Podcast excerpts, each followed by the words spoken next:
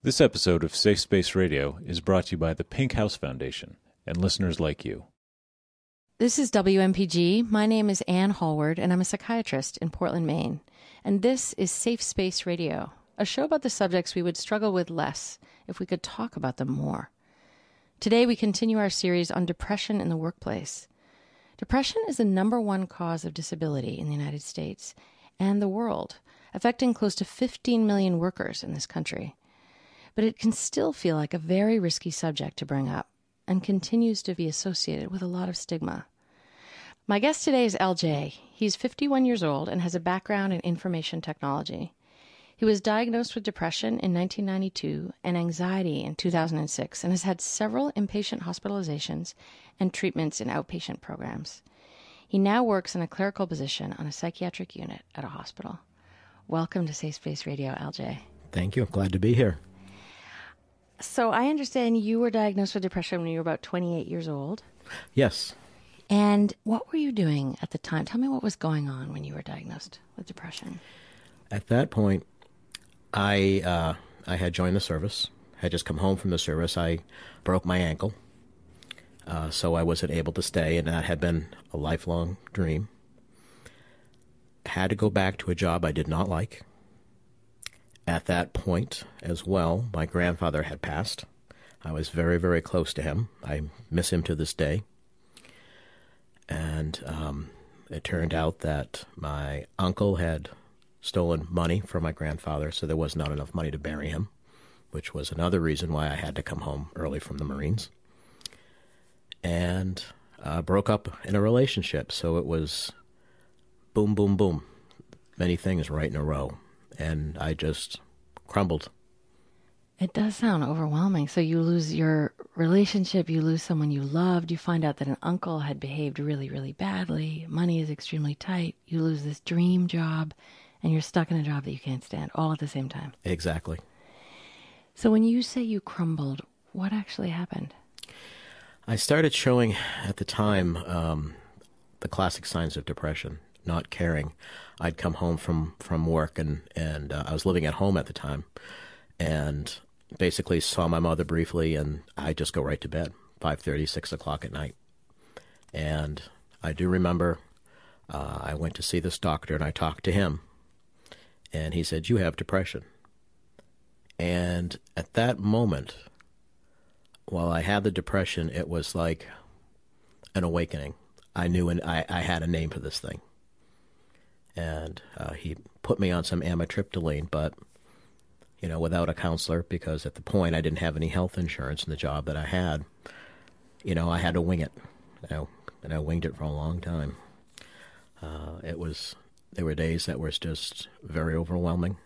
Uh, you did not want to get out of bed, and it was all you could do to put one foot in front of the other. What was it about having a name for it when he called it depression? What was it about that that made it easier to deal with somehow? I treated depression as some people would treat a cancer. It was my enemy. And I had to know my enemy to be able to overcome it. And I was like, okay, I know what you are. I can identify you now. And as I slowly got better, I could slowly make a plan of attack. It wasn't until much later when I went through an IOP program. An intensive outpatient program. Yes, that they talked about uh, different tools in your quote unquote toolkit that you could use, and that helped. I use them to this day. What did you learn? What did they teach you? One of the the best uh, was visualization. What kind of thing would you visualize? When I was young, uh, my parents had a camp, and I would have a canoe and a rowboat, and I would be out, and I picture myself in the canoe. My dog used to come, and she was my ballast. She would lay up in the front with her head up over the gunwale, and we would just paddle around, and I can literally close my eyes and put myself right there, hear the loons if they were out and about, see the geese, hear the fish jump, see you know literally see the fish jump. Uh, just so peaceful. And another one that I do is is similar. Uh, it's uh, not a place I've ever been before, but it's uh, just like a little glen outside of a forest. And um, I pretty much know every little rock and blade of grass outside on that I'll put myself there and I'll lean back and listen to the birds and whatever just might be around. So that isn't a place you've actually been, but it's a place you imagine. It's a place I created. Uh huh. You know, And you created it to do what for you? What does it give you? it gives me basically hope and peace. Because sometime I'd, in my life, I would like to buy a piece of land where I can do just that. Have my own several acres where I could just walk out and just mellow out. So you were taught to use these visualizations as a way to help yourself when you were feeling desperate or like what what is that an antidote to? It's to do it when you're desperate, but there's a caveat with it. You have to do it when things are right. When I started doing it, when I was feeling great, I was A OK, I was me. That's how that little forest glen got built and created. When I'm at my worst with the depression, I have no physical energy, I have no mental energy. But all I have to do is open the door in my mind now, and I'm there. In a way it sounds like you by doing it first when you're well, the association you have to it is really strong and you associate all that the feeling of energy and wellness with it. Uh, so you're saying if you tried to start that when you're really down, it's just not going to take. Not at all. It's so hard because people don't generally start even being motivated to learn these things when they're well. You know, they wait till they really need it. Exactly. Were there other things that they taught you? Well, I use prayer. To me, prayer is it's a personal thing, but it's no different than the people who don't believe in a higher power meditating. Because what are you doing? You know, when you pray, you, if you're doing it in the ways that I had learned, um, you're basically you're giving thanks for things. You know, thank you for the home, thank you for the roof from hand, thank you for the meal. Um, give thanks for the, all your difficulties and problems. The first time somebody ever told me that, it was like, "What are you nuts? Uh, What are you talking about?" I, I was like, but sure enough, he was right because once I was able to do that, things got a little bit better. It's so counterintuitive because I'm imagining that when you're really depressed, you're not feeling very grateful. You're not. I am divorced, and at the and I had gone away from church at the time, or just before, and had wanted with my ex-wife to get back into church. Looked in the phone book. Okay, I'm going to try this one. So I got in my car with the dog. Drove over, and as soon as I got to this campus, this beautiful campus, I just got this peaceful, easy feeling. Not to quote the Eagles, but you know, it just was like, this is where you need to be. I got a lot of help when I was down. Um, I have been through eight layoffs in a seven year period. One of those came a week after my wife and I split up, totally out of the blue. So let's talk about work and depression. Let's go. So, eight layoffs in a seven year period. Do you see each one of those layoffs as being related to your depression? Yes and no. Um, they weren't my fault uh, because each time the company had either been bought out and it was my position that was being eliminated. I was never fired. And finally, it was like, why? I'm so tired of this. Why? My belief at the time was really, and this is part of the religionness in me, is that if God will talk to you in little ways, and if you don't listen, he's going to smack you right between the eyes with a two by four. And I was getting smacked right between the eyes with a two by four. And what was the communication? That even though I was really good in the field that I that I did, and it paid a lot of money, I wasn't happy with what I was doing, and I needed to find happiness. And so, did you start giving yourself permission to even think about what that might be?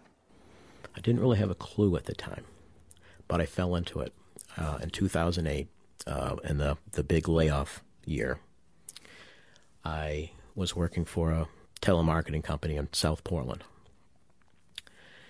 and again, my position was was eliminated, and I lost my insurance. Um, uh, I'm a diabetic. I have certain health needs. I have to buy insulin. I have to buy uh, test strips. They're not cheap. And when my savings was gone, you know, I was scrambling. The depression came on full force, and I had called my family. I said, "I'm going to be checking in to an adult psychiatric ward, just to let you know where I am." and this is where I need to be, and this is I cannot cope right now. And I just knew that I was not safe. And that scared me. I had a plan, same plan I always have had. And I did not want to act out on that plan. And I was just so scared that another blow was going to come that I would not be able to make th- make it through it. Um, so I wound up saying, if I'm going to survive, that's where I need to be. When you say a plan, I'm assuming you mean a plan to end your life. Yes. So when you felt like you were not safe, it sounds like you really didn't know whether you would be alive if you Pretty didn't much. go in the hospital. You know, and it was not the first time I had felt that way. I wondered if you would walk me through what it's like to get admitted to a psychiatric hospital. What actually happens? Well, in my case, usually when I'm at that point, I'm out of it. Uh, I usually can barely talk. It's depressing just to be depressed like that. Um, I have three college degrees and I can only babble. My brain is Swiss cheese. I know one of my indicators is if I'm watching TV, I don't understand what I'm watching, even if it's something simple. If I'm reading a book, I have to read the same sentence over and over and over, and I'm not retaining it. Those are the flags, beginning flags. But to get back to your question, I'll go into the hospital and you wait your turn, and it's even if it's only a couple minutes, it's agonizing waiting. Then to have to get up and tell somebody who you don't know that I'm not well, I need help mentally. But I've learned all you really have to say to them is, I'm not safe, or I need to see somebody in crisis, meaning the crisis unit. Uh, that's all that needs to be said. Eventually, a nurse practitioner will come over and talk to you. And then it seems if they're going to admit you, it takes forever and a day. And I don't know why that is. That's a behind the scenes thing. I'm sure there's something there. Maybe they're waiting for a bed, and that bed that they're vacating is going to be your new home. And you go in and you sleep. They usually leave you alone for a day or two, um, but you are expected to go to groups and things like that. And I found the groups help. Um, one of the admissions that I had, I got up there probably late morning, and I asked the nurse. I said, "Are there any groups this afternoon?" And she says, "Yes, there's one at like two thirty or three o'clock." And I said, "Will you come and get me, and and take me there?" I, and she looked at me like I had two heads. She goes, "You just got here. Don't you want to lay down?" I said, "I would prefer to lay down and stay in bed." But the only way I'm going to get well is to start going to the groups. You were very determined. Oh yeah, it's like anything. It's it's like, as I mentioned earlier, you know, know thy enemy, and how am I going to conquer it? Sometimes it hits you pretty dang quick, and usually you can say, okay, like I mentioned, the red flags, and you can start preparing. Okay, but sometimes it just comes out of nowhere, and it hits you like a ton of bricks. That's happened once or twice one of the things that I've done is um, I see I do see a counselor, and I've made sure that when I've gone to see counselors, that I've always started going when everything was fine. I've told them you need to benchmark me when things aren't fine. You need to know, where am I normally? Because otherwise, how can you help me? It's like you know, and I've used the EAP program through work. The Employee Assistance Program. Right. And it's a great thing. But in one of the places where I've worked, they cut the amount of visits down to three. Right. Well, you go see somebody, they're just starting to get scratch the surface of you on that third visit. You know, you in some ways you're sort of turning it on its head in a way because I'm really I'm really learning from you the, the importance of doing things when you're well. And it sounds like you've you've really accepted that this is a kind of a chronic illness that comes and goes, and mm-hmm. so you expect it that it may come again, and you're laying groundwork. Depression and anxiety is no different than having uh, any other major illness. I mean, look, if some folks, you know, forgive me if, if somebody thinks I'm being tri- trivializing this, but if you have cancer, you know, you go and you go through, but can it come back? Yes. So, you know, by doing these things, you know, t- finding a counselor, you know, and going there when you're well, when you don't need one, you know, and practicing the visualization and doing other other coping skills when you're well. Again, hopefully not to trivialize it, but it's like taking your vitamins, taking your medications on time. And have you had the experience that when you then later got depressed again, that those things made a difference in terms of either being depressed for a shorter period of time or for a le- less severely?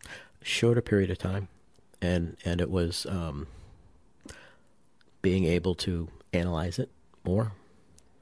Um, what does that mean? Well, being able to analyze it, like I mentioned, the red flags and things, saying, because the first time I went down, I was going down a, a rocky slope. I, I'd never been down this road before. What is it? Well, now I've been down down that road a few times, so I know where some of the handholds are, and it usually is shorter. Um, for most cases, um, there was one case when it wasn't. I was working in a place I had um, got transferred to a doctor's office. There was one woman there who was literally miserable and I got a joy of sitting in a 10 by 10 square foot room with her with no windows, doing nothing but answering phones.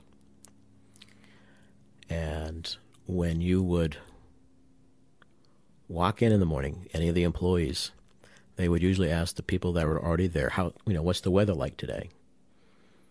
And if you got sunny, slight chance of cloud, stormy, windy, well, it didn't mean the weather, it meant her disposition.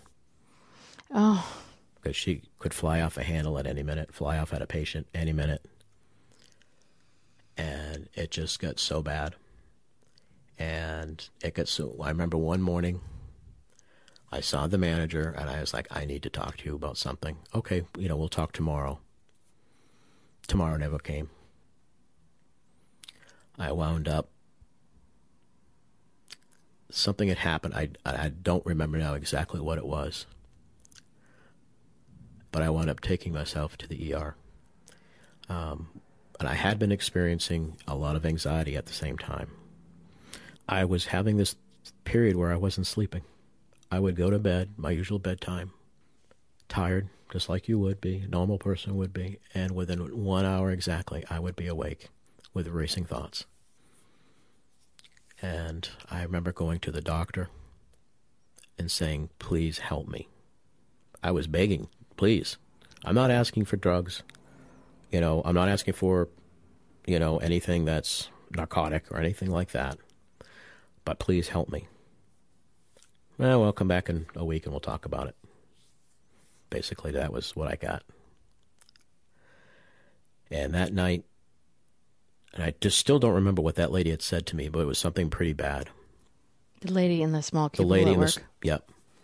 That the next morning, I went to the ER and I said, I'm going, I'm at the ER. I will not be in today, and I probably won't be in tomorrow.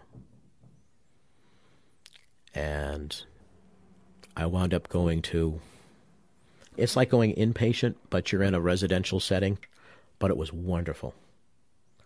You know, you just go, there's nobody there making you do things. Um, you we do call help. that a crisis stabilization unit, maybe. Uh, that, yeah, it's that residential, be, but it's not locked. Exactly. It's voluntary. Yep. Yep. And uh, but I remember again, it was getting their arrival to that. It was similar to going to inpatient for the first time. It's scary, but you met with different people there. They had staff that would work with you, do things, and so forth. And I'd been in and out there two or three times. So you know when we were first talking about this series, and we were talking about doing a series of interviews about depression in the workplace. Initially, I was envisioning it like the ways in which having depression affects you as a worker, you know, and how challenging it is to be struggling with depression and do you tell people, do you hide it and and what is that like?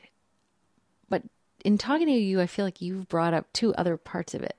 One is the ways in which losing a job for no fault of your own can be a trigger for depression and all the sense of loss, but also financial stress, that that involves. And also, another aspect that you've touched on is the ways in which working conditions that are intolerable can be a trigger for depression. Very much so. You said it earlier. You said that you felt like maybe you kept losing all those jobs because the industries were closing. Maybe this was God's way of sort of slapping you up with a two before to get a message to you about you were in the wrong field and of really wanting to find out what was right for you. Do you feel where are you at with that discovery? Do you think?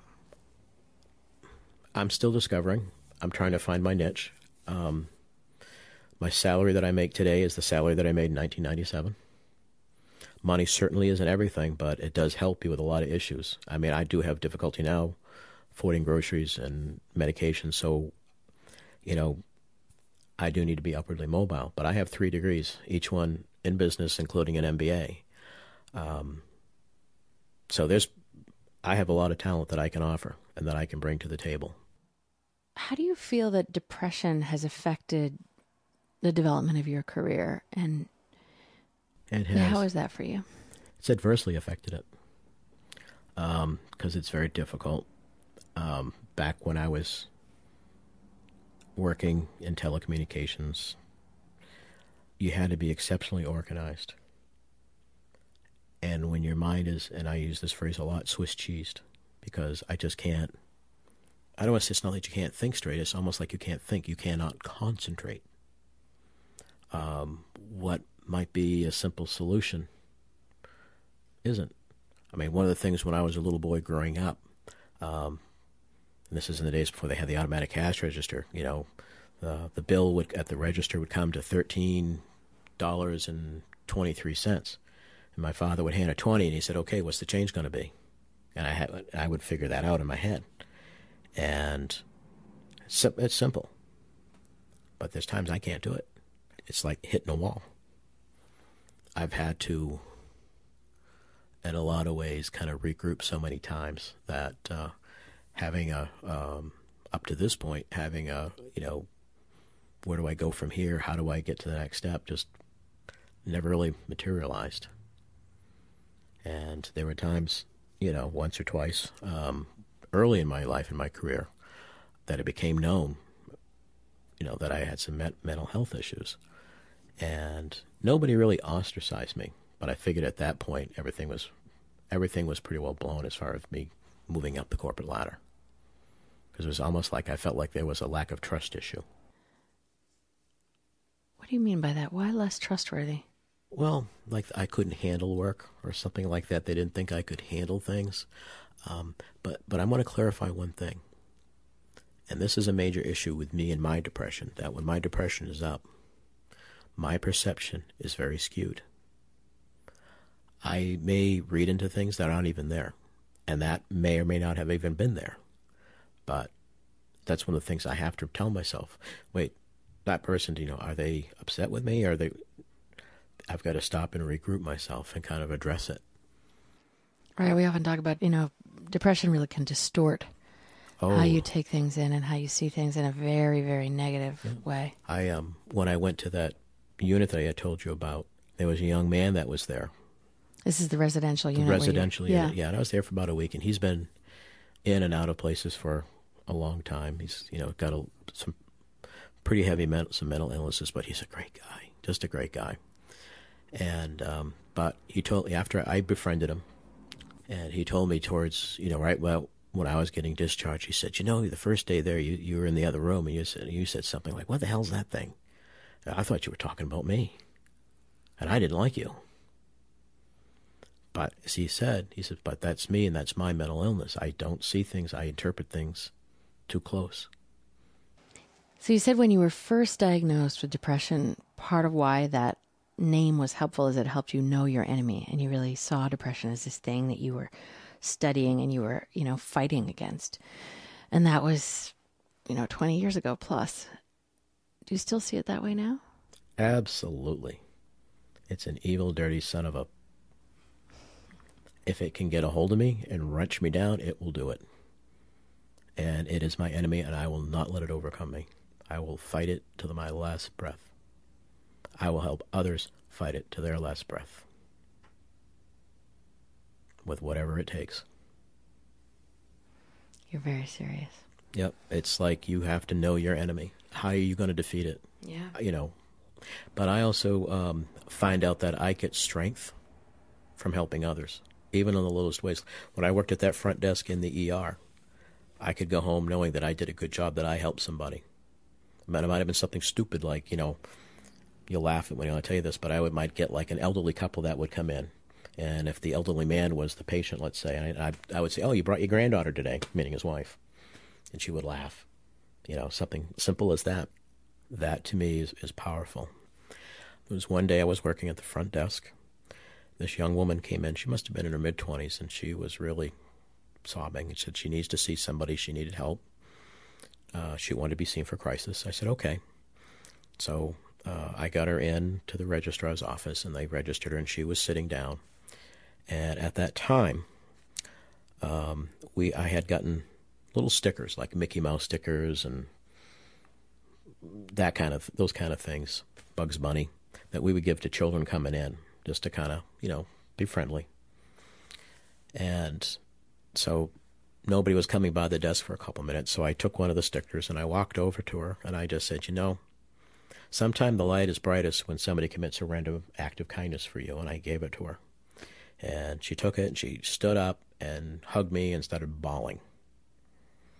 And um, another two or three minutes went by, and she, they came and they took her out back.